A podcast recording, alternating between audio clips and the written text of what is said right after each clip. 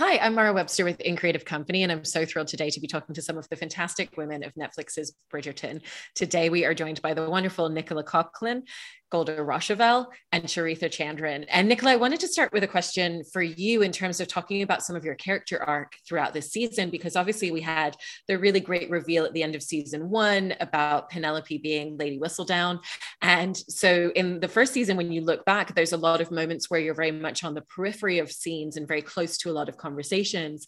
And then in this season, there's the real opportunity to be much closer to other characters in a lot of these scenes for the audience, but it still has to be done in a way in which the other characters won't cotton on to what's going on. And so I was interested in how that really affected a lot of the blocking and choreography of scenes for you in season two.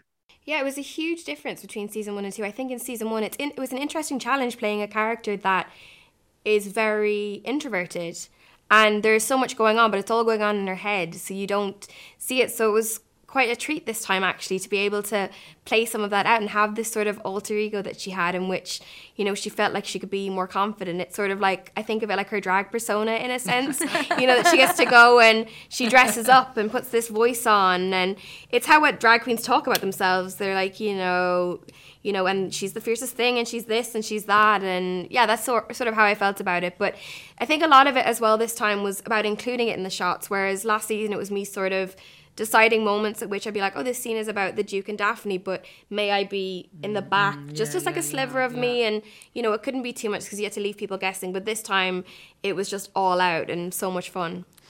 That's wonderful. I love that description. And Golda, for you, you're playing a character who oftentimes is very expressive verbally, but there's a lot of times where, because of protocol, there's certain things that she can't say out loud. And so you're so beautifully expressive in your performance.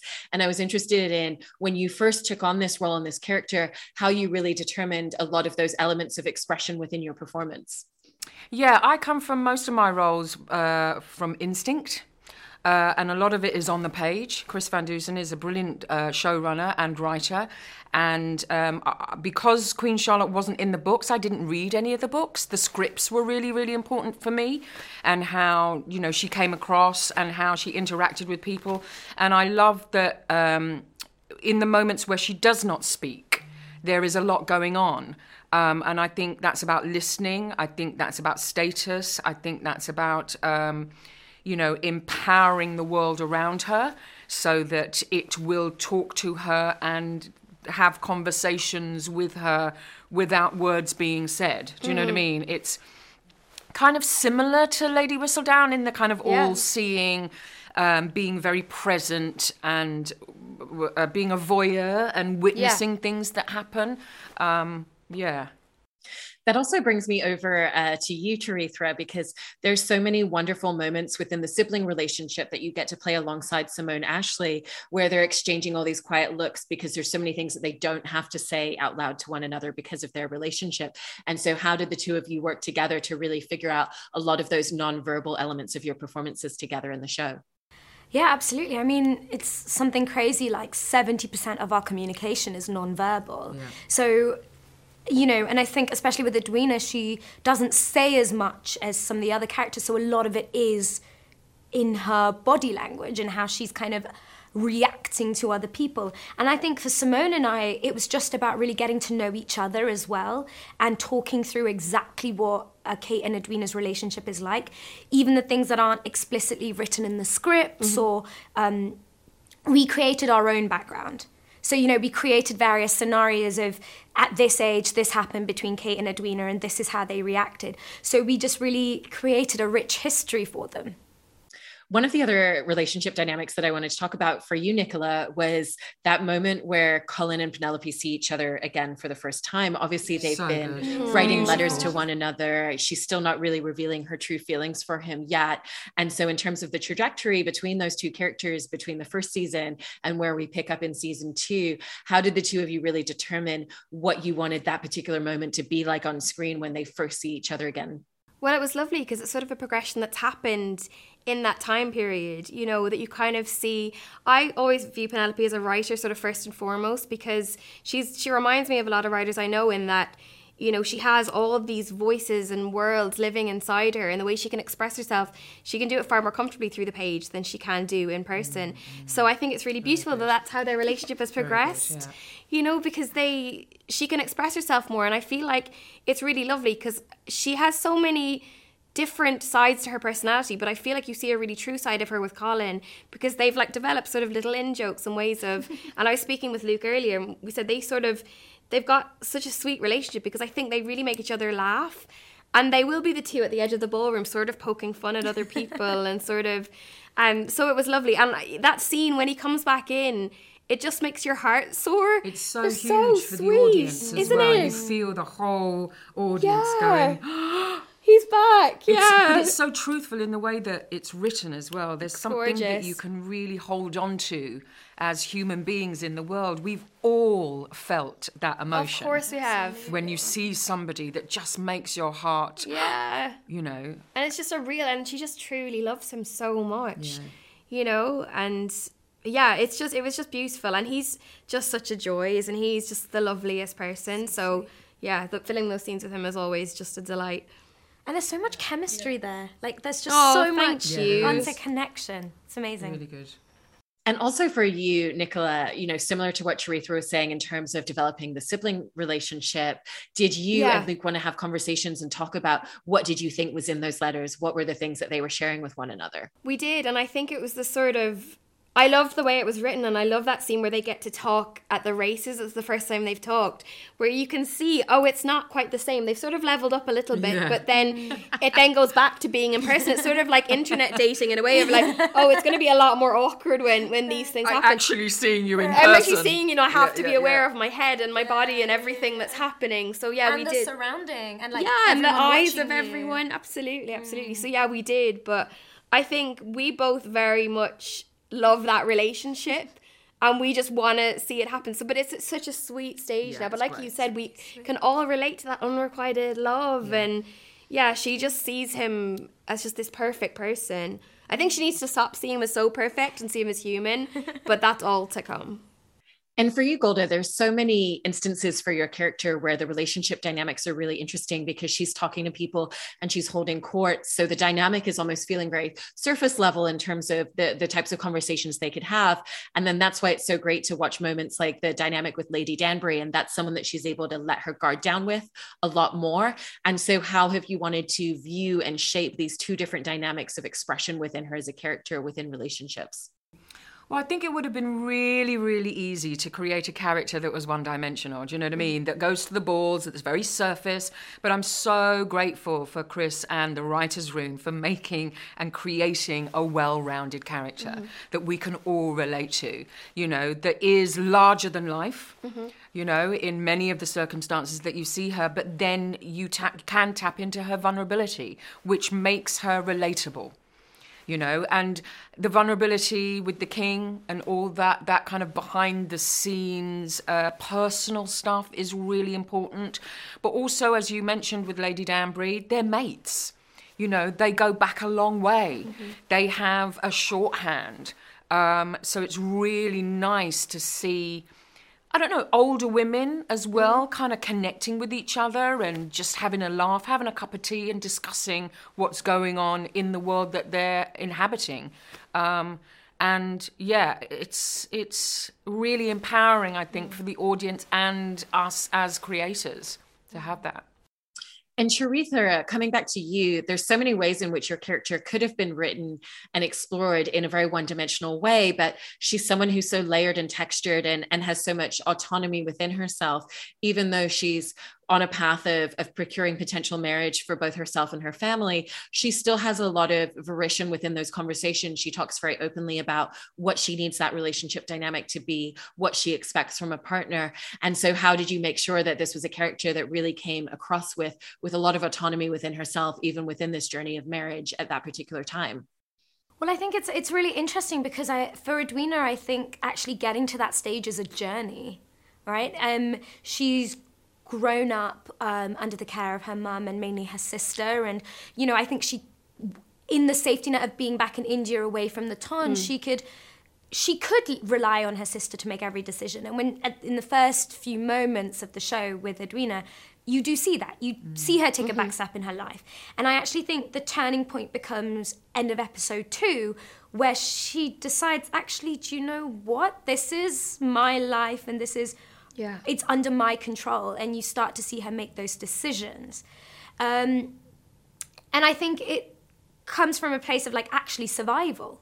right very like she Very good. needs to Yes, she it's something good. that she's doing because she has to do it Mm-hmm. she has to secure a match she has to find a partner and you know, it's really easy to see Edwina as a character that's all about romantic love, and I think she's far more practical than that. Yeah. It's something that she wants, but she also recognizes the practical relevance of finding a good suitor.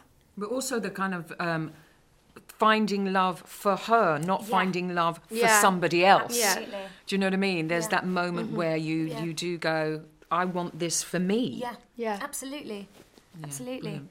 And I think it's like, as well, all of the female characters that she interacts with on the show reinforce her sort of Yes. um, help her find her autonomy. Like particularly the scenes that she has with the Queen, I they were some of my favorite scenes Mine to shoot too, yeah. Mm. because you see the most important woman in the country with someone pretty low on the ton social ladder meeting Really on almost connecting, an equal footing. Really Yeah. connecting and understanding each other's journey. Absolutely. And teaching.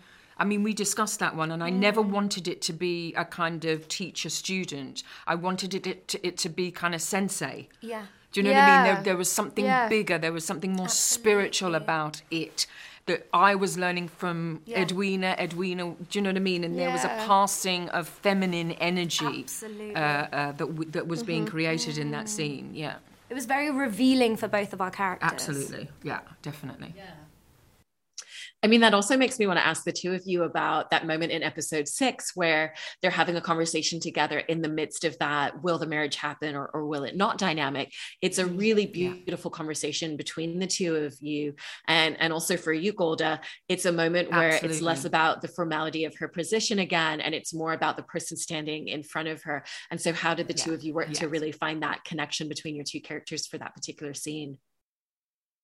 Yeah, we did a bit of work on it. We did Mm. a bit of work on it, and I think there was, you know, to give you a kind of insight, we we had a COVID scare just before we filmed it. We tried to film it the first time round, and then never got to do it. So we had to kind of delay Mm. um, delay it for about a month, maybe six weeks, Yeah, something like so. that. Um, so then, and we had to revisit it with a different director. Um, Oh, of course you yeah, did. yeah, remember? Crazy. And so it that kind of for me that kind of added to the the juiciness of the of the scene because I felt as though I was kind of waiting for this spiritual connecting moment mm. with you know uh, Edwina. And then when we finally got to do it it was just so glorious. Mm. And I think both of us were kind of I don't know the release of it was really mm. beautiful and to spend ti a little bit more time with it as well, I Yeah. think was really interesting. That we had that extra six weeks to kind of go a little bit deeper into it for both of us. And Golda and I's relationship, you know, off screen progressed as well. We Yeah. got to know each other more. And Yeah. Mm. actually, I mean, I hope Golda agrees, our relationship off screen very much sort of mirrors what happens in that scene between the Queen and Edwina. Golda's such a guiding light for me in this industry because I'm so new to it. And so I think we brought some of our own do, personal yeah. relationship to it, which made it feel all the more special. Like you could just feel that kind of connection and that buzz when we were doing it. And the it. respect, I think, is really important. I have a great deal of respect for Charitha. Same here. oh my goodness. Um, Yeah, you I'm it's kind of- and, you and you're good. stuff. Thank you. Um, we've known each other a bit longer. Do you know what I mean? We're kind of yeah, yeah, yeah. We, we can we can do other things together. But uh, yeah, yeah, yeah. It was a really important uh, relationship in yeah in this season. I mean, Nicola and Golda, because you had the experience of, of coming back for season two, working with so many of the same cast members, so many of the same crew members from season one, was there a difference in that experience of, of walking back onto set on the very first day in how everybody creatively collaborated and just the shorthand that you all had at that point? One hundred percent. It was. A, do you know what? Coming back, a lot of people think you know was intimidating. It actually, weirdly, well, I didn't find it intimidating, not, and I didn't yeah. find anyone. No, it's funny though because you'd imagine it would be, but it was more so like I know what we're doing now. now. Yeah. I totally get what this is, and now we can really fly. Yeah. We can go, mm-hmm. and you get the tone, and you get, you know, and then you, you, to find those moments of levity, and and then the really serious moments, and everything in between. You know, and it's a, sh- a show that has such joy within it, and it was allowing ourselves to sort of revel and find that joy in it too. So yeah, I, Yeah, I and it's a real ensemble It show. is. Yeah. You know, yes, we have our individual characters and Mm-hmm. they all have their story, but it really has the feel of a family and Mm-hmm. an ensemble experience. We most of us come from theatre. Yeah. So uh, you know, that that kind of grounding in theatre has really fed through into this show, which is really great. yeah. Does it also feed through in terms of the way a lot of you work on scenes together and are there similar sensibilities in a lot of the stylistic technique that you all have together? Yeah, absolutely. Yeah. Absolutely. All of that knowledge is brought. I also think there's no egos because we really do approach it like in theatre, like a company. Yeah, yeah. Mhm. So there have been many scenes where I would ask scene partners, like, "Oh, what do you think of this? How do you think of this?" And Mm. you'd get honest responses. So yeah, there's The dialogue is so egos. great at Yeah. being Yeah. storytelling, I think, for us.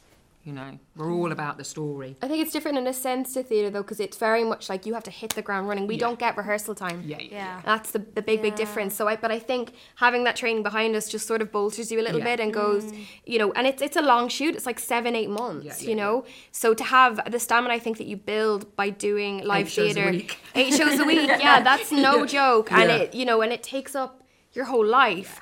And in a lot of ways, Bridgerton does it take up your whole life because we were filming during COVID. We had no lives, most of us, you know. I was too scared to shut production down. So, yeah, but I think having that behind you and then also knowing what a privilege is to be on a set like this. And you know, having come to do, you know, doing touring theatre and loading flats into the back of into a the back van of a after a show yeah, and putting up the lights. yeah, taking down the absolutely. Like all that kind of stuff. I think then when you really you realize how privileged, I can't say the word today, privileged. I can't say it. Sorry, but yeah, to be on a show like this where you know you have the most amazing people around you all the time. You've so much mm. support and but yeah, you got to be ready to be there and be ready and go. yeah. And also in, in terms of the idea of hitting the ground running and having very little rehearsal time, I know that when you were filming season one, the scripts were still being written as you were filming. Was that also the case in, in season two? And, and how much opportunity did you have to have conversations with Chris Van Dusen, who's the showrunner, in terms of the information you wanted to know and also how much is useful to know for you for your performance? Yeah, I, I, I don't like knowing. Do you if not? I'm honest. I'm I so don't- nosy. I wanna know everything. I don't like knowing because I think it's because I work from instinct. Mm-hmm. It just yeah, I want that to be, and I love playing, and the immediacy of instinct and play is really Yeah. interesting to me. So yeah, uh, yeah, I'd be. I think it, it. Do you know what? It makes you so invested because we're sort of getting them drip fed to us in a way. We got episodes. I don't remember the like. We got them in order, but we got sort of one and two, then three and four, and as time went on, and then we were all like theorizing what we thought was going to happen Yeah. towards the end, and there was little sort of Easter eggs that you go, does that mm. mean it's going to lead to this with this, or does it mean? But Chris is so wonderful and was so open to always talking to us, and Luke Newton Yeah, and I. if you want to know, If you wanna know, the door he- is open. yeah, and it's such a nice thing. Yeah, absolutely. And he's very accessible. Yeah. So if you would just send him an email or a quick text being like, "Hey, I really need a chat," you'll hear from him very quickly. Yeah. And he's he's an o- he's a very open person. Mm. Also, in terms of external elements, wanted to talk a little bit about costumes specifically. You've got Queen Charlotte, who's wearing a lot of very formal, regal pieces. Penelope, on the other hand, complaining about being dressed in yellow No, by her mother. yeah. So the clothes she's wearing aren't even an expression of herself. And then with Edwina, there's a lot of formality to some of the outfits that she has to wear at certain engagements because all of the eyes are on her. And so, how do these elements of costume really inform certain moments in terms of character and performance for all of you, particularly even when you put the costume on, because it even just makes you hold yourself differently? Hundred percent, right? Really, really intensely. For me, it's how I hold myself. So as soon as I put on the outfit, my whole body language changes. Like, for example, I'm a massive fidgeter in real life. Like, I'll always be moving mm-hmm. something. And as soon as I've got the corset and the dress on, I just sort of maintain the mm-hmm. stillness that is associated with the Regency period. So for me, it's so much of my process of getting into character. It's it, costumes are we are really privileged to wear the costumes that we do because everything is completely custom, mm. and it's a thing that I love so much about this show is yeah. that you see creative people given the free reign and the budget, frankly, to create what their wildest imaginations can conceive. And Sophie Canale, who designed season two, was part of the team on season one, yeah, and seeing her yeah, rise yeah, up to that challenge and just knock it out of the park was amazing. But yeah, it's every part of it. I mean, the fabrics are draped on us, so you can see how it goes. Mm. You know, with the hair color, there's a room for embellishment, and there's always a reason behind everything. And certainly with Penelope, it's interesting because yeah, she doesn't like she doesn't like wearing yellow but then, you know, it comes to a point you want to see her maturing. So they're like, okay, we're doing yellow, but we're doing a more refined. And, you know, you start to see even through this season in the beginning, she still has like the crazy hair accessories and the tight curls. yeah. But then they sort of just made her a little bit more refined and it's her way of asserting herself. But it's interesting, I think, that her sort of alter ego wears Bridgerton blue. I'm like, that's such a telling, you know. that's. Yeah. yeah. that's so good. Mm. But it's, uh, for me, it's storytelling. Fashion is mm-hmm. storytelling. Mm-hmm uh, the costumes tell a story, the wigs tell a story, mm-hmm. and you are part of that story and inhabiting the story. So, um, yeah, I call my things works of art. They are works they are, of art. Those guys. When Golda wa- when Golda walks into a room, like it is such a show-stopping moment. really, that yeah. wig you have that's got like the, it looks like roses. Yeah, oh, yeah, yeah. It's so unbelievably amazing. And the artistry that goes yeah. into all of that is just incredible. It takes approximately forty days from design to end product for one, one of dress. our dresses, and we each have maybe fifty yeah, like across the eight episodes. So yeah, it's very very talented people doing their beautiful, mm. imaginative minds. Yeah, incredible. Golda, I'm so glad that you mentioned the wigs because, because as you're saying, they really are pieces of artistry. And I know that you said that going into season two, that the team working on these pieces are incredibly collaborative, and, and there's a lot of opportunity to have conversations yeah. about the detailing. And so, what are those conversations that you've been having in terms of the details that are going into these exquisite pieces? Yeah, um, absolutely. The, the the first conversation is we have to um, Ed. I think it's Edwardian. No, Georgian. It's Georgian. Mm-hmm. So the the uh, the outside or the structure needs to be Georgian because that is the period. But what happens in and around it is up for grabs and is all about imagination. Um, so yeah, as you say, this season. Uh, I've been able to collaborate with um, Erica, who's our uh, costume uh, wig designer, and Emma, and uh, the, the, gang there. So it's been really nice to go in and just kind of go, oh yeah, what about this? What about that? Mm-hmm. And add it, and but also to kind of collaborate with the the the weight of it all and how how I need help with that. The actress needs help with that. Mm-hmm um, and to find a way to make huge pieces of art but keep them um, weightless. Is that the right way yeah. of saying it? Yeah. Do you know what I mean? Mm. So for them, I, f- I feel really blessed and, and grateful that they kind of took that into consideration and came up with other ways of creating the insides and and using other materials to create the framework of the, yeah. of the wigs and stuff. So that's been fascinating to learn, and I think fascinating for the crew, for the gang to learn as well. Mm-hmm. Um, and it just shows the depth of um, passion that they have about the show and about the look of the show and, and the wigs. Mm. And Nicola, coming back to something that you were touching upon earlier in terms of with Penelope and the different sides of her personality that come out through some of the different dynamics, mm-hmm. obviously who she is with Colin, there's who she is as Lady Whistledown, there's the real romanticism yeah. within her friendship with Eloise, and then also even the dynamic of who she is within her family is a different space. And it's it's not about her becoming a different person in each yeah. of these instances, but about which aspects and facets of her come to the foreground. And and as an actor, how does that really allow you the opportunity to explore so many different spaces within your character in exploring all these different facets and textures at different moments yeah. within these dynamics. Very good. Yeah, yeah, yeah. 100%. You know what? This time was so fun to get to do that because it was something different every day. and I enjoy playing all the different little sides of her because also she's she's so young. She's at an age where mm. she doesn't really know who she is yet. But then I thought it was always important to show the side of her that's still like a teenager. You know, she's home with her family, she's being sort of ratty and mm. sort of biting back at her mom and this. And I never want to portray her as this sort of sweet angel because I don't think that she is. I think she's very complex and very contradictory in a lot of ways. I always see her as a character who has things in little boxes and stacks them up on a very rickety shelf, and she goes like that. but I'm like beautiful. that shelf's going to collapse on you someday, you know, because she and she. I think she enjoys of course she enjoys the secrecy of of Whistledown, but then she also has a I think there's a level of arrogance to her this time mm. round, which makes sense because she has become the most famous woman in London. She's got all this money, but nobody knows. But that will seep in.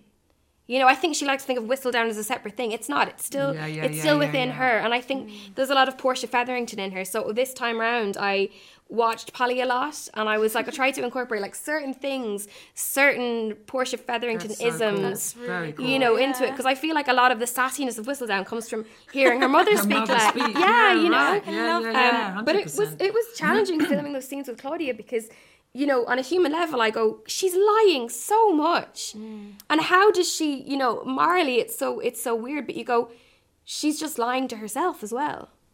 She's lying to herself because she goes, Well, I'm not Whistledown now.